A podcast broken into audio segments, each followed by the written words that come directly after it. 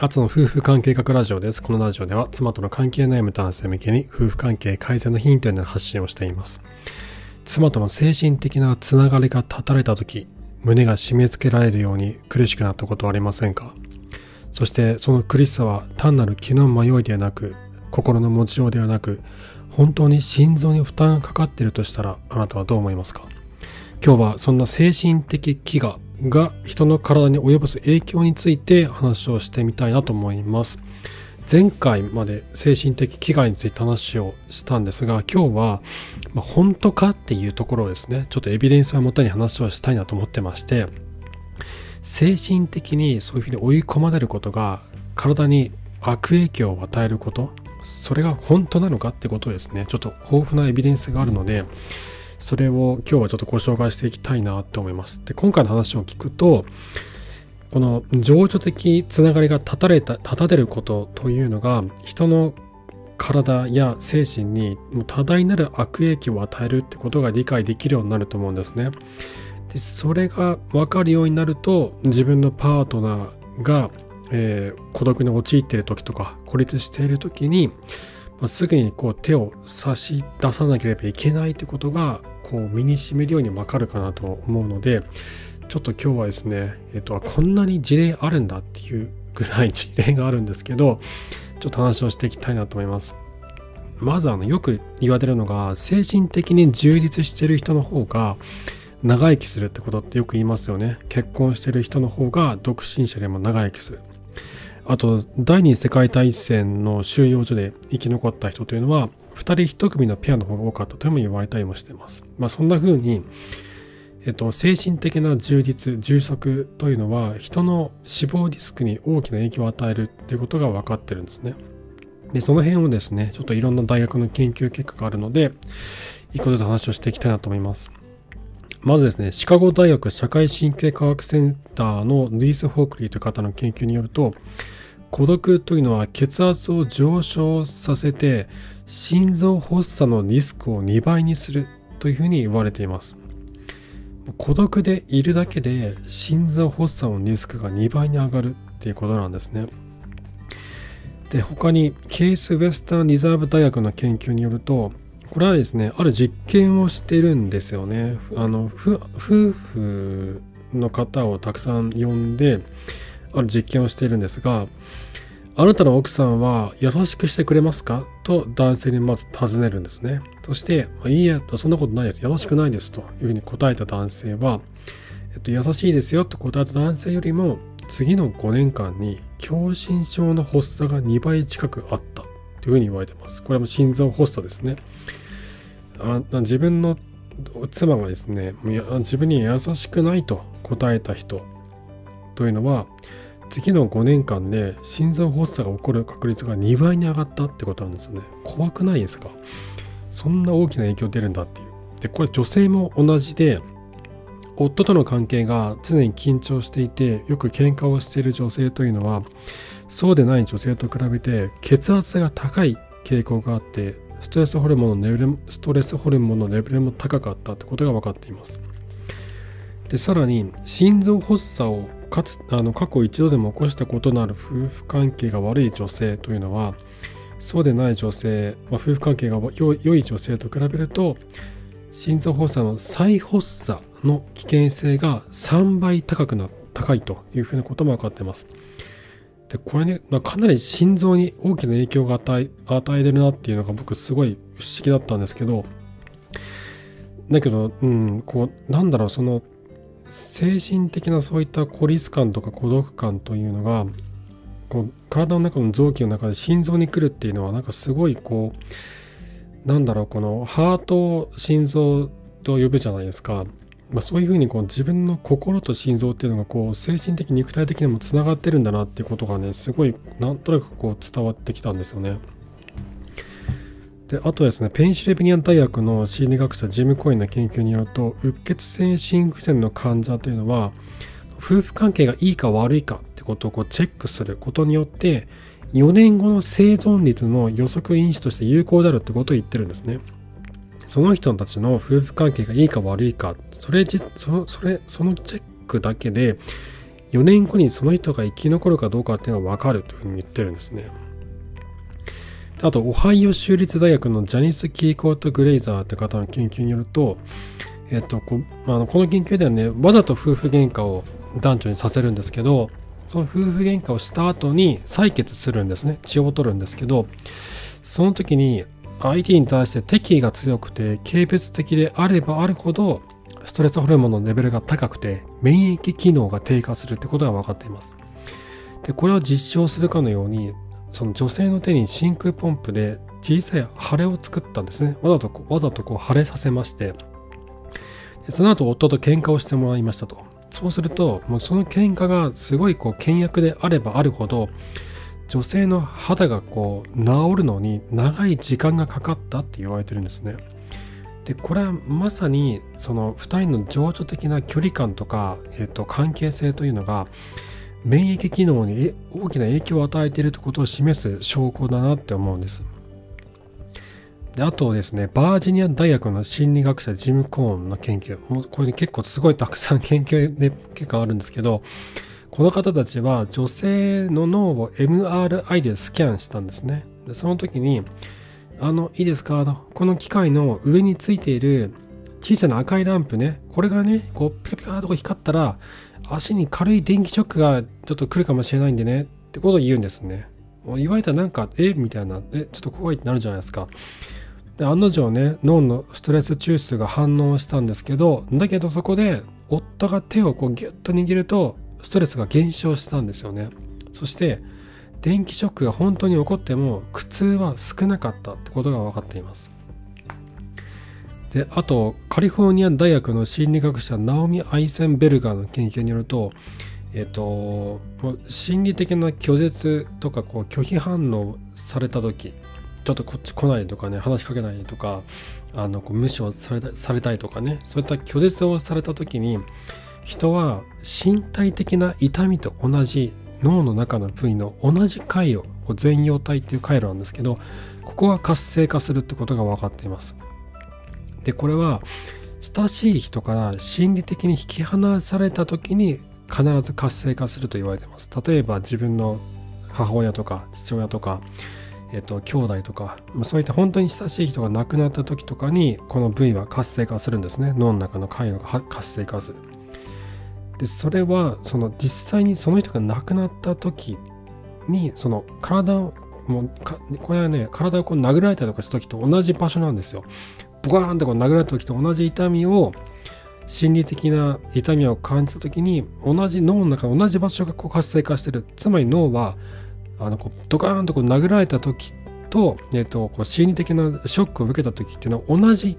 反応を示してるんですよね同じだとこう判断してるんですよ脳は。であとですねパートナーとこう抱き合うと愛のホルモンと呼ばれるオキシトシンやパソプレシンっていうのが分泌されて脳の中の報酬中枢を活性化させるんですけど、えっと、その時にドーパミンのようなこの落ち着きと快感の化学物質をたくさん出してコルチゾールなどのストレスホルモンストレスホルモンってねコルチゾールっていうのがあるんですけどこれを抑止するっていう効果もあったりします。であとですね次の研究はねすごいこれが対象者数がめちゃくちゃ多くて30万人の患者を対象にした実験でアメリカ・ユタ州ブリガム・ヤング大学のジュリアン・ホルト・ランスタットっていう方なんですよね。この人はあの社会とのつながりと孤独というのが寿命にどう影響するかっていうのを研究してる人なんですよ。でつまりえっと、友達の数とかパートナーとの関係性とかそういったた社会とのつながりあとは地域コミュニティとのつながりとかね。そういったつながりが孤独とえっと、あ違うわ。そういったつながりとあとそういったつながりがあるかないかってことですね。それがその人の生存確率つまり寿命にどう影響してるのかってことを調べてます。でこの人は人の死亡リスクに影響を与える要因って何なんだろうってことを調べたんですね。その数148の研究を、研究結果を出していて、対象患者数は30万人。で、この、ね、えっとね、研究、この研究が、こう、精度が高いなっていうのは、えっとね、どいろんな要因をについて調べるんですけど、だけどその結果っていうのは死んだか死んでないかっていうどっちかで調べたんですよね。なのでその寂しいと感じますとか寂しくないと感じますとか感覚で結果を出したんじゃなくて本当にその人が死亡したか生きてるかっていうどっちかだけで調べたのですごい精度が高い。でどういった要因をねこう調べたのかっていうと例えば肥満度喫煙飲酒既婚か独身か友達の数はどれぐらいか社会的な活動への関わりはどうなってる？友人や地域のコミュニティにどれぐらい関わってるか？寂しいまたは社会的に孤立していると感じるか？他の人から精神的にどの程度支えてもらっていると感じているか？などいろんな質問項目を用意してどれが死につながっているのかってことを調べたんですね。すると一番寿命を左右したのはもう社会的な側面だったんですよ。どんぐらい太ってるかとかどんだけタバコ吸ってるかとかどんだけ酒飲んでるかとかっていうよりも社会的側面が最も寿命を左右したんですね。それは社会的サポートの頻度そして社会的ネットワークや地域のコミュニティへの参加度だったんですね。でこれらの項目の点数が高いと生き延びる確率は可能性は最大50%高くなったって言われてますでこれはですねここれねこの50%っていうのがこれすごい数字なんですよ50%生き延びる確率が50%上がりますっていうのはえっと、ここまで寿命に影響を与える要素っていうのは他に喫煙ぐらいしか、あ禁煙ぐらいしかないらしいんですよね。タバコをやめることによって生き延びる可能性が50%高くなる。で、これと同じだけの効果があったってことなんですよね。タバコ吸うのがどれだけ関連悪いかって今結構皆さんよくご存知じゃないですか。だいぶ認知度上がってると思うんですけど、それと同じくらい生き延びる可能性が上がったってことなんです。情緒的な、えーと、関わりを他の人と持つことによって、ただそれだけなのに、これ地味にすごい結果だなって思うんですよね。で、あとこの研究者はですね、他にやってる研究で、60歳になった人々の余命に孤独がどう影響するかっていうのも調べてるんですね。60になった人がその後何年生きるかっていうのが孤独とどう関係するのかっていう。でこれもですね、えーと、50万人もの対象者を対象者を調査して7年間調べたんですね。すると社会的孤立や独居、まあ、一人で住むことですねあと孤独感っていうのは死亡する確率を30%押し上げることが分かったというふうに言われてます。でこれはアメリカの研究なんですけど同じ研究はイギリスイギリスでも実はやられていて50代の男女を対象にした研究があるんですよね。でそこでも社会的孤立っていうのはその後12年間の死亡リスクの予測因子になっているというふうに言われています。でこれは年齢とか性別とか身体的精神的な健康これらは全て考慮したとしても次の10年間で死亡するリスクを25%押し上げるってことが分かってるんですね。アメリカの研究は社会的孤立が、えーと、死亡死亡確率を30%押し上げる。イギリスの研究は25%だった。もうほとんど変わらない数値が出てるのでだいぶこの精度数字の精度が高いなってことが分かりますよね。であとねちょっと面白かったのがあのアメリカ入植時そのアメリカっても開拓された国ですけど1607年に104人のイギリス人の入植者が今のそのジェームズタウンっていうところあるんですけどそこに上陸したんですよねイギリスからアメリカにこうやってきたこれこれは、えっと、メイフラワー号っていうのに乗ってやってきたそのイギリス人たちの入植者でももうちょっと前のあの時期らしいんですよね。でで彼らはねその北米の植物とか動物の知識がほとんどなかったのでどんどん死んでいったんですよね。植物持ち込んだ植物を開墾することもなかなかできなくてどんどん死んでいったでそんな中で最も生存率が高かったのは家族と一緒に入植した人々だったというふうに言われていますそして、えっと、最も悲惨な、えっと、亡くなり方をしたというか、まあ、どんどんどんどん亡くなっていったのは筋肉ムキムキの若者たちだったんですってでそれも、えっと、友達同士とかじゃなくて一人ずつ別々にやってきた青年たちだったというふうに言われてます。で、これはですね、えっと、別のもう一つの話もあって、これ確かにアメリカ、の西部開拓時代の話で、えっと、カリフォルニアを目指していたホルバ車隊が、えっとね、途中事故にあって何日間もこうなんか遭難のような形になった時があったんですよね。で救助隊がやってくるまでにどんどん人が亡くなっていたんですけどそこでも生き残ったのは家族連れだったというふうに言われてます。でこれも家族同士の深い情緒的な絆というのが、えっと、その人々の、免疫機能を上げたりとか生き残るためにこうなんだろうなその家族間の情緒的な絆というのが、えーと、左右あの作用したんじゃないかというふうに言われてるんですね。であとですねこのえっ、ー、とですね身体的触れ合いと免疫機能の関係っていうのがあってこれラトガーズ大学のディパク・サルカールという方の研究なんですけど人は笑ったり歌ったり踊ったりあの背中を撫で合ったりするとエンドルフィンっていうものが活性化するんですねでこれは神経伝達物質なんですけどモルヒネに似てる神経伝達物質なんですね。こう体を麻痺させるやつですね。でこのエンドルフィンっていうのは体の中にあるナチュラルキラー細胞っていうのを活性化するんですね。でナチュラルキラー細胞って何っていうとこれは白血球の細胞の一つで病気の原因となるバクテリアとかウイルスを探して破壊する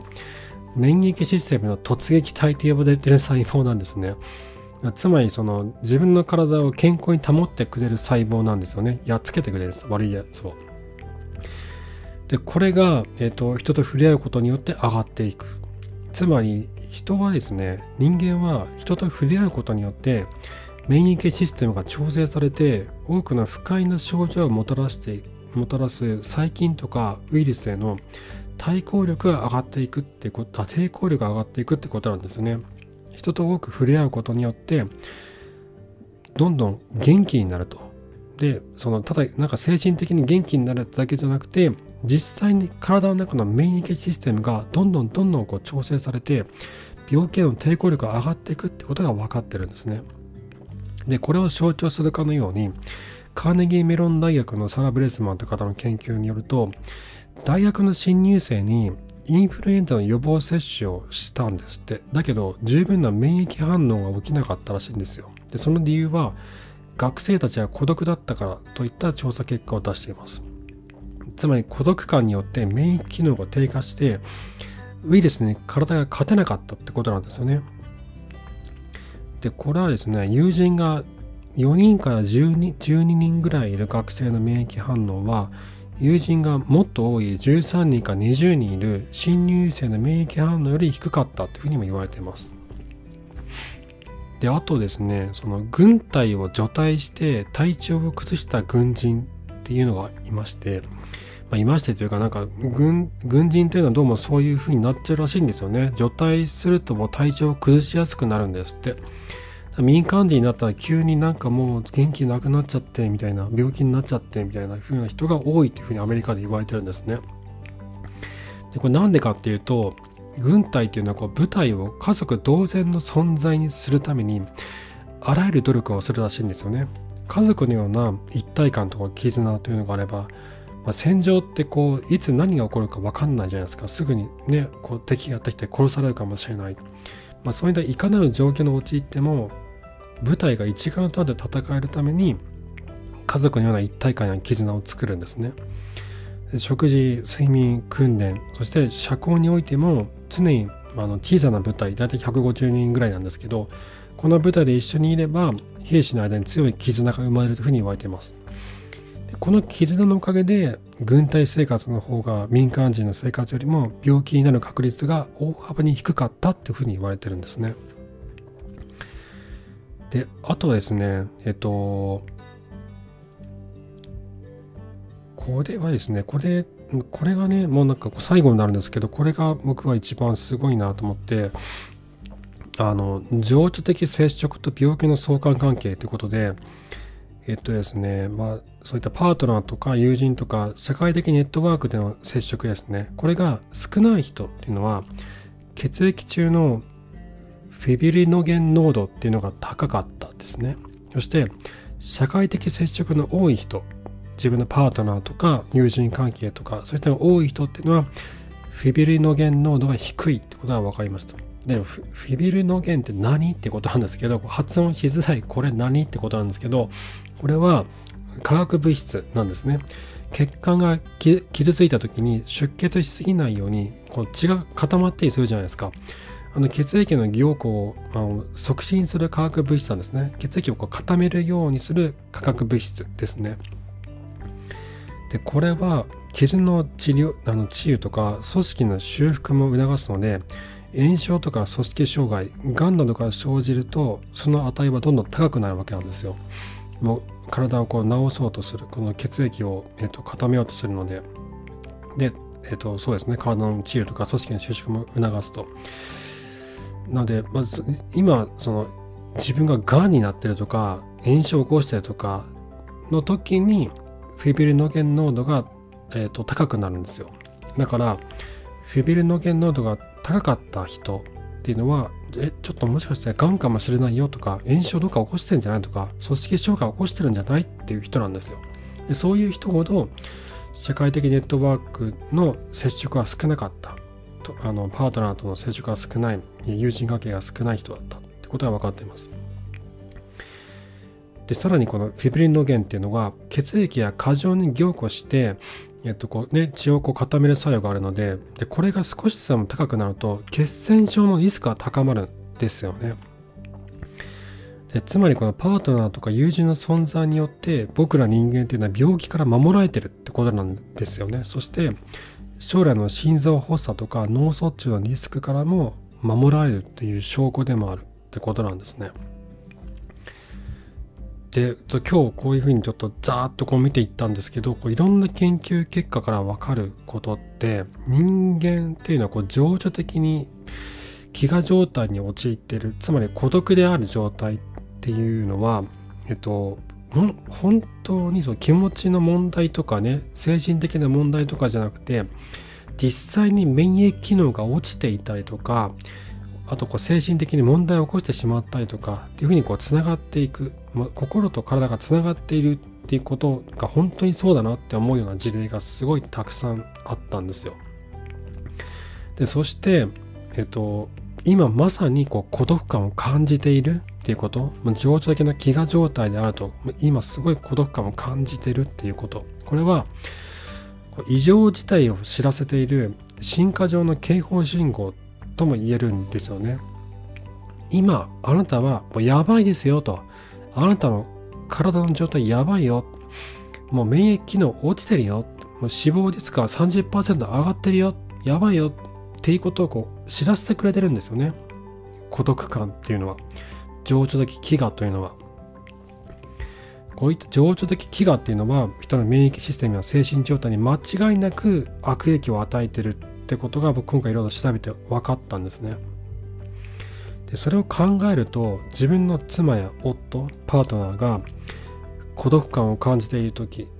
まあ、ちょっとこうね愚痴を言ったりとか、えっと、何かできなかったりとかちょっと寂しい思いをしてる時とかってあったりするじゃないですかそういう時ってマジで免疫システムが落ちてるんですよね。精神状態も悪くなってる。ほっといたらあのその後の生存確率が30%こう下がっちゃう。あ違うその死亡率が30%上がっちゃうっていうぐらいやばい状態の前触れなんですよ。だからそれがそれを思うと放っておいちゃいけないなって思いますよね。自分の妻や夫が。ちょっと寂しいなって気持ちを感じているとかっていう時もうそういったサインを出してる時それをねちょっとでもこうこっちが感じた時っていうのはほっといちゃいけないってことなんですよね。それが僕今回いろいろ調べてよく分かったんです。助けを求められた時もしくは助けを求めてるのかなって思うような時感じた時っていうのはすぐに駆けつけないといけないそれはその人の異常事態を知らせる警報信号だからということだったんですね。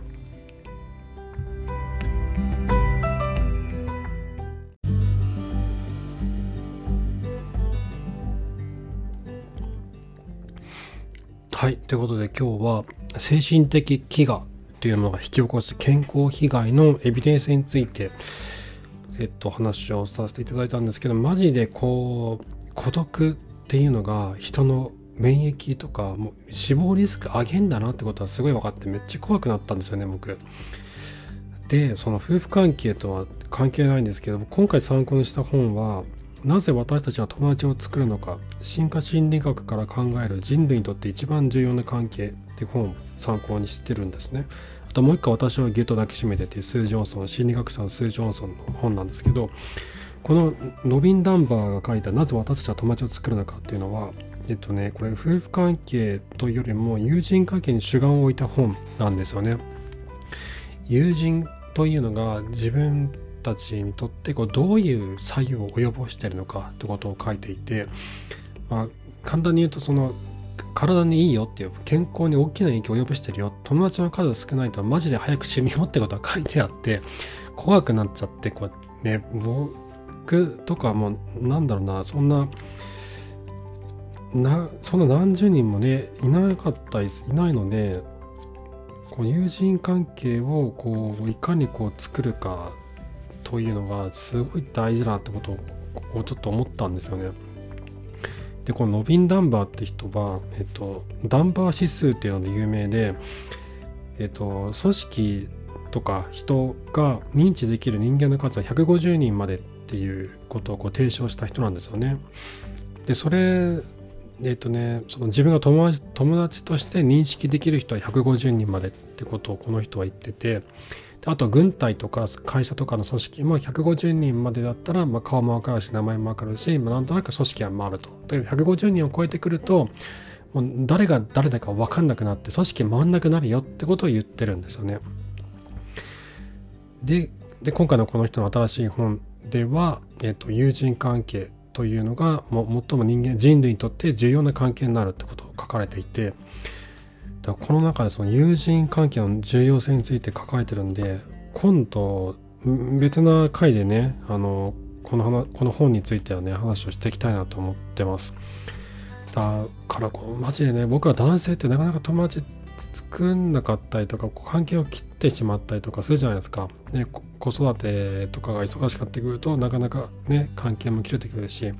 今コロナでねこう飲みに行こうぜっていうのもなかなかできないんでオンラインとか中心に多分なっていくんだろうなと思うんですよね。だこれからの僕ら男性の課題ってそういったオンラインも含めた上でどうやって友人関係を構築していくかっていうとこなのかなって気がちょっとしてます。はい。はい。そんな感じで、えっ、と、今回も最後までありがとうございました。えっ、と、ま、妻との関係の悩み方の参考に少しでもなれば幸いです。ではまた明日お会いしましょう。さようなら。